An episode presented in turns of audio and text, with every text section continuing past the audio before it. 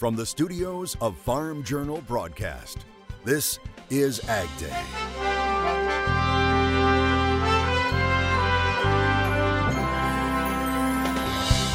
Keeping a farm family tradition going. It had to be a lot harder then than it is now. One family story of a century plus of growing rice. Water levels are still low on the Mississippi, and that means problems for barge traffic. Not a whole lot of demand to bring those corn and soybeans downstream at this point. How farmers' decisions are controlling some of the movement right now as Arkansas takes action on a new law aimed at preventing certain foreign ownership of farmland. We've let these dangerous governments infiltrate our country. Arkansas will tolerate them no longer. The latest on this developing story right now on Ag Day. Ag Day, presented by Pioneer. What's next happens when the testing grounds meet the proving grounds. Pioneer. What's next happens here. Good morning, I'm Clinton Griffiths. Arkansas could be the first in the country to enforce a state law that bans certain foreign countries from owning ag land. The state's attorney general is ordering a Chinese owned company to divest itself of 160 acres of farmland owned in Craighead County, which it uses for seed research. Attorney General Tim Griffin sending a letter to Northrup King Seed Company ordering it to divest the land in two years or the state will take legal action. Griffin also imposing a $280,000 fine on the company, he says, for not filing paperwork on time with the state Secretary of Agriculture. The request comes after the state legislature passed a law this year that restricts certain foreign party controlled businesses from acquiring or holding public or private land in Arkansas. Northrup is a division of Syngenta Seeds, which is owned by ChemChina, also known as China National Chemical Company, which is a Chinese state owned company. Seeds are technology. Chinese state owned corporations filter that technology back to their homeland, stealing American research and telling our enemies how to target American farms. That is a clear threat to our national security and to our great farmers. There is nothing there is nothing that's off limits for them if they think that it will uh, strengthen them strategically, whether it be related to uh, engineering or the ability to feed their people, which is a challenge for them. We've had some instances and some federal prosecutions in this state that relate to seed technology. And um, so, for those of you who think that this is some sort of outlier, you're wrong. In response, Syngenta expressed disappointment with the decision, stating that no directives from China prompted its land acquisition back in 1988. 11 other states, including Florida, Idaho, Montana, North Dakota, Ohio, and Utah, have all enacted or amended laws restricting certain foreign land investments in their states. Keeping you updated on another developing story, water levels along the Mississippi River. Levels this week were already below the record lows a year ago, and they are still falling. And the low levels are continuing to impact traffic, but it's not causing as many problems as last year. That's because the Army Corps of Engineers has spent the last year working on dredging and clearing channels. Plus, there's less traffic on the river, partly due to what farmers are deciding to do right now folks are holding on to the grains and oil seeds a bit longer. And at least while there is storage available, a lot of those are not being shipped at this time. Barge freight rates have also gone up as river levels have dropped, which is also impacting traffic. We're coming off a, a decent year for South America, and of course, they're on an opposite crop cycle. So we've got some of that, uh, the corn and soybeans from Brazil, uh, still in the pipeline, for example. And so, pretty soft export market right now. Not a whole lot of demand to bring those corn and soybeans downstream at this point. But at some point, you do run out of storage, and the crops will have to come southward. Now, Rippey says barges that are running on the Mississippi are having to cut their loads by about a third to prevent the barges from scraping the river bottom. Rain is returning to the Great Lakes today, while other areas could see possible record high temperatures. Meteorologist Matt Engelbrecht has our update. Yeah, the extremes have returned to the jet stream. A deep trough uh, digging uh, across the Midwest and the plains through our Thursday and Friday, uh, bringing some rain chances with it. Now, the rain uh, isn't as intense or as heavy as what we had last week. What is intense is the heat building Back off to the west uh, near the Four Corners, quiet weather, no rain or cloud cover extending back up here up into the Pacific Northwest. Now behind this ridge, there is another trough, but we're going to have to let all of this move across the United States before we start talking about that next system. So through your Thursday into your Friday, the greatest chance of rain is going to come through the Midwest back down here into Tennessee as well as into parts of the southeast as we get into the weekend. You see, once we start to include uh, the Atlantic, uh, the moisture from that uh, warm Atlantic Ocean, that's where rain chances really start to come up back on the east coast and up to the northeast. It's going to be another cloudy and wet weekend uh, for folks in New York but also upstate New York as well. This is Friday at 10 p.m. So that trough's going to dig and move off to the east. A ridge is going to try to build in. I don't think we really establish the ridge until we get into Sunday and Monday of next week. When I say establish, I'm talking about this taking over two thirds of the United States. Yields in the Fields on Ag Day is brought to you by Micro Essentials, the super granule that packs balanced nutrition into a single granule for uniform nutrient distribution, increased nutrient uptake, and season long sulfur availability. Beating commodity fertilizers every time. Supercharge your yields with the Mighty Micro from Mosaic. And Johnny D is sharing this video while he says he was on a harvest date with his daughter. They're in Kansas. Uh, he says uh, Jaslyn Faith did well with a little help from dad. And he says yields are running around 65 bushels to the acre. He adds they had a lot of rain during May and June, but the moisture shut off in July. I'll have more on your forecast coming up. More cases of bird flu are popping up, this time in Oklahoma. The state reporting a confirmed case of highly pathogenic avian influenza in a mixed flock of poultry in Carter County.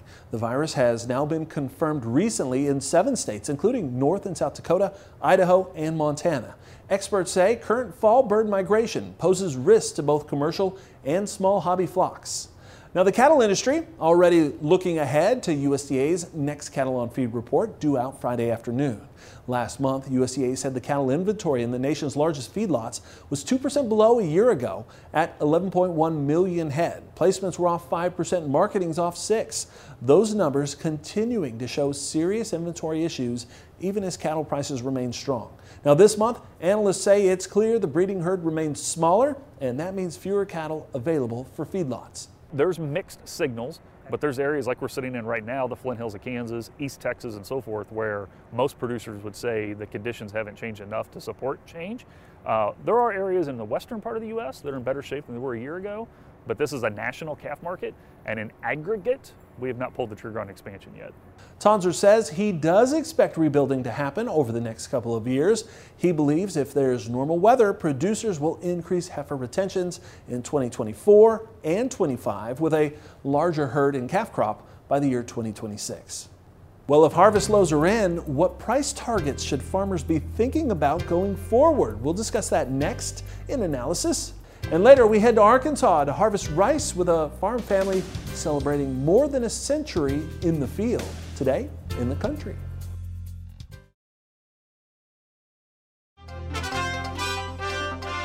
As digital agriculture has grown, many have touted the benefits of management zone mapping, but new research from the University of Illinois is casting some doubts on those benefits. The researchers conducting a multi-year study looking into whether management zone maps based on soil conditions, topography, and other landscape features, can reliably predict which parts of a cornfield will respond best to higher rates of seeding or nitrogen. What they found was that plot responses to the same inputs can vary significantly from year to year, with the most unpredictable factor being the weather. Management zone mapping utilizes field based sensors, satellite data, and other digital tools to track how crops respond to conditions, fertilizer, and seeding rates and other inputs. The researchers say responses can vary from year to year depending on the weather effects, and that means a plot that responds well to a higher nitrogen rate one year might not do so the next time, making management zone mapping an unreliable predictor of crop responses to inputs. But they do say more information and better on site sensors and analysis tools could eventually improve the predictive ability of management zone mapping. What kind of recovery could we see in corn and soybeans after they put in their harvest lows? And what price targets should farmers be making sales? Ag Day's Michelle Rook talks it over with Randy Martinson of Martinson Ag in Markets Now. Welcome to Markets Now. Randy Martinson, Martinson Ag joining us. And let's talk about uh, harvest strategies in terms of marketing. First of all, once we get soybeans past 50% harvested, we usually put in the harvest low. Is it in? And how much of recovery do you think or anticipate we're going to see as a result? I think we're if we haven't put it in and we're close to it. Seasonally, this is the time frame that we do put the harvest low in soybeans. So I do expect to see a little bit of a push come into that market. Uh, you know, we're also hearing some trouble with South America, and right now that's what the only thing that we can have to help really push the soybeans. We're seeing our yields come in a little bit lower. Of course, we saw that in October report, and that's helping a little bit of support. But the bigger play, I think, is going to come from concerns about what's happening in South America. I think that'll help push the futures. If we can get above 13, I think guys start making sales. By the time we get 1345, I think that might exhaust the run for soybeans. Now, what about corn? Um, obviously, we don't know if the harvest low is in there yet, but it looks like it might be. And so, how much of a retracement do you think we'll see in that market? You know, corn doesn't have to really see big rally right now, mainly because you know a two billion bushel ending stocks estimate is pretty daunting and something we're going to have to work through. I do think that if you know beans run, they'll pull corn with it to a degree, but for corn to get above five dollars, it's going to take a major feat, and five twenty-five would be kind of the level I would be looking at as the top and possibility for for corn. And I would be making sales above five, and again, I would probably clean out bins at five twenty-five. I think we could see a basis uh, move in corn as once we get to the backside of harvest and you know everything that's going to be put in the bins, it's going to take a little bit more to get those out, and I think that'll have to be a basis play to, to bring some of those bushels out to the end user. And Randy, since it sounds like more producers stored corn versus soybeans, what percentage did they sell on these rallies? You know, I guess you know once we start seeing a little bit of a push above those that thirteen level and that five dollar level, you know, I'd start looking at selling twenty five percent of your what you have in inventory, and then you know selling twenty five cent increment, twenty five percent increments because you know, it's going to be a fast rally, and it, I think you need to move quite a bit of the product once it happens. So, beyond South American weather, is there anything else that could push these markets, both corn or beans? Boy, at this point, that's going to be tough. I, I wouldn't, I don't expect that right now. I mean, we need to get some major exports going, and the only way we'll get that is to see, you know, them slip away from South America. All right, thanks for joining us, Randy Martinson with Martinson Ag. That is Markets Now. We'll have more Ag Day coming up.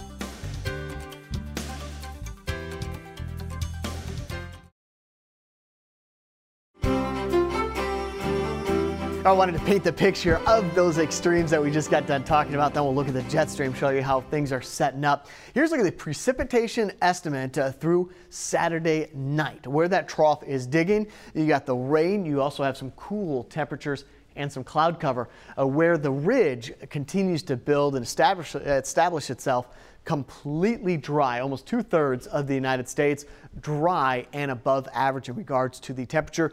As we talked about yesterday and the day before, this pattern is going to flip as we get into next week. When that happens, starting to hone in kind of on, on Sunday for that trough to move out and that ridge to move in. We'll look at that here in the jet stream in just a second. The precipitation outlook uh, outlook will start to flip as well. So this is October 23rd through the 27th.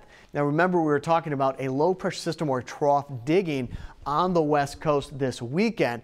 That's going to work across the United States during this time frame and bringing some of that wet weather into portions of the United States, staying dry or at least trying to dry out over on the east coast. So what this looks like regarding the jet stream, almost kind of a train uh, of uh, troughs and ridges uh, moving across the United States from west to east. We'll start off with Thursday. There's that trough digging down to the south with the rain chances and some available moisture bringing wet weather uh, to the northeast. Again, this is a jet stream on Saturday. By Sunday, this ridge will start to establish itself and bring quiet weather and warmer temperatures across a large portion of the United States Monday, Tuesday, and Wednesday. See how, how far north some of these lines go. And the next system is right out here towards the west.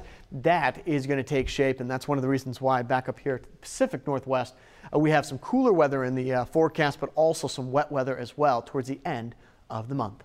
Franklin, North Carolina, mostly cloudy, high around 66 degrees. Uh, Indiana, Pennsylvania, cloudy, high around 66. And what about Wisconsin? Eagle River, we do have some showers in the forecast for the afternoon, high of 52.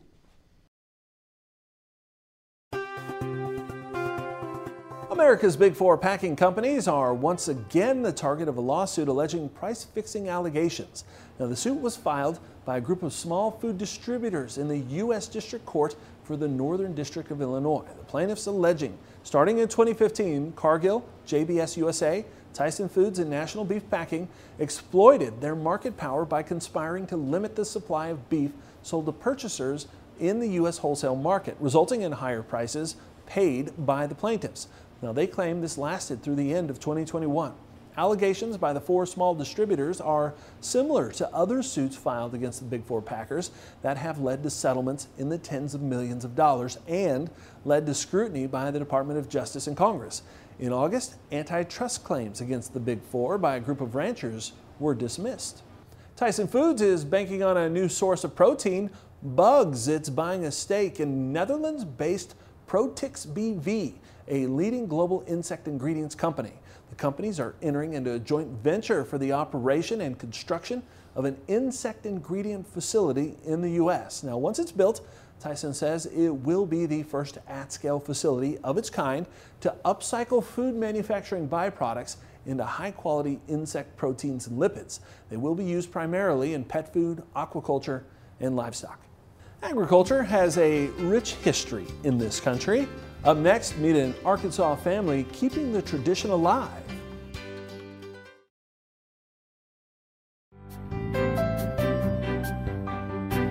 The Taggart family has been farming rice for six generations in Arkansas, and the Arkansas Farm Bureau shows us this year will be the 113th rice crop their family has produced.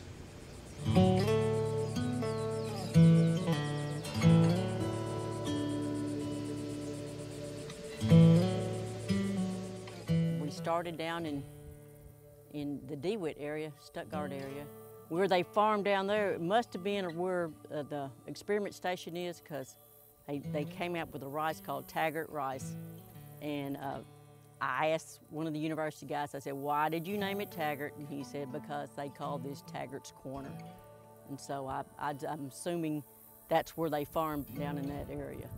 Well, they came up here and bought some ground in 1933 and then they, you could tell they couldn't afford to move up here at that time because of the depression and everything going on. And that, then they moved up here in 36.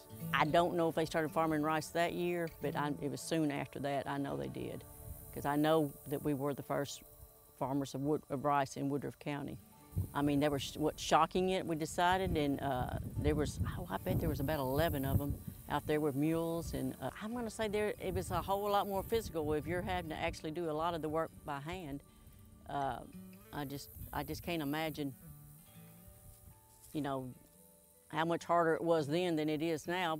Because I mean, we do have these great big machines that'll that'll do it. Even though when it when it goes down, it's not it's not fun because there's you are climbing on and off, pulling stuff out all the time. So there is still some physical work, okay, but it's, it had to be a lot harder then than it is now. Technology is really, you know, crazy and stuff. Uh, you know, with the Jeep, I mean, with the auto steer and all that. We have his dad. He's a he 72 he, and he's he's still out here with us. Yeah. And uh, he was definitely one that said he did not like auto steer, and now he gets mad when it doesn't work. Okay, yeah. so. he, gets, he, gets, very upset when this doesn't work. yeah, so yeah. so it, it's a lot of this technology has really spoilt us. I thought we'd been farming for about hundred years, and I think I'm, I'm saying about 2010, and so they raised this. Uh, they had this Taggart rice come out, and I so I got me and my brother and my and my father, we got in a picture. We raised some Taggart rice. I had found some foundation seed and planted it, and I said, we got to get our picture made because this is number 100. It's pressure. Yeah, It's pressure, honestly. it is. I think I, mean, think a lot of it is knowing pressure. Yeah. this- Yeah. You don't want to be the generation that it stops at. Right. I think that's a lot of it. Is there is a lot of pressure in, in knowing that you're that that generation. In the early uh, 1900s, the Taggarts were doing rice production, and uh, we're still doing it today. Our thanks to the Arkansas Farm Bureau for sharing that story with us. And that's all the time we have this morning. We're sure glad you tuned in. From all of us here at Ag Day, I'm Clinton Griffiths. Have a great day out in farm country.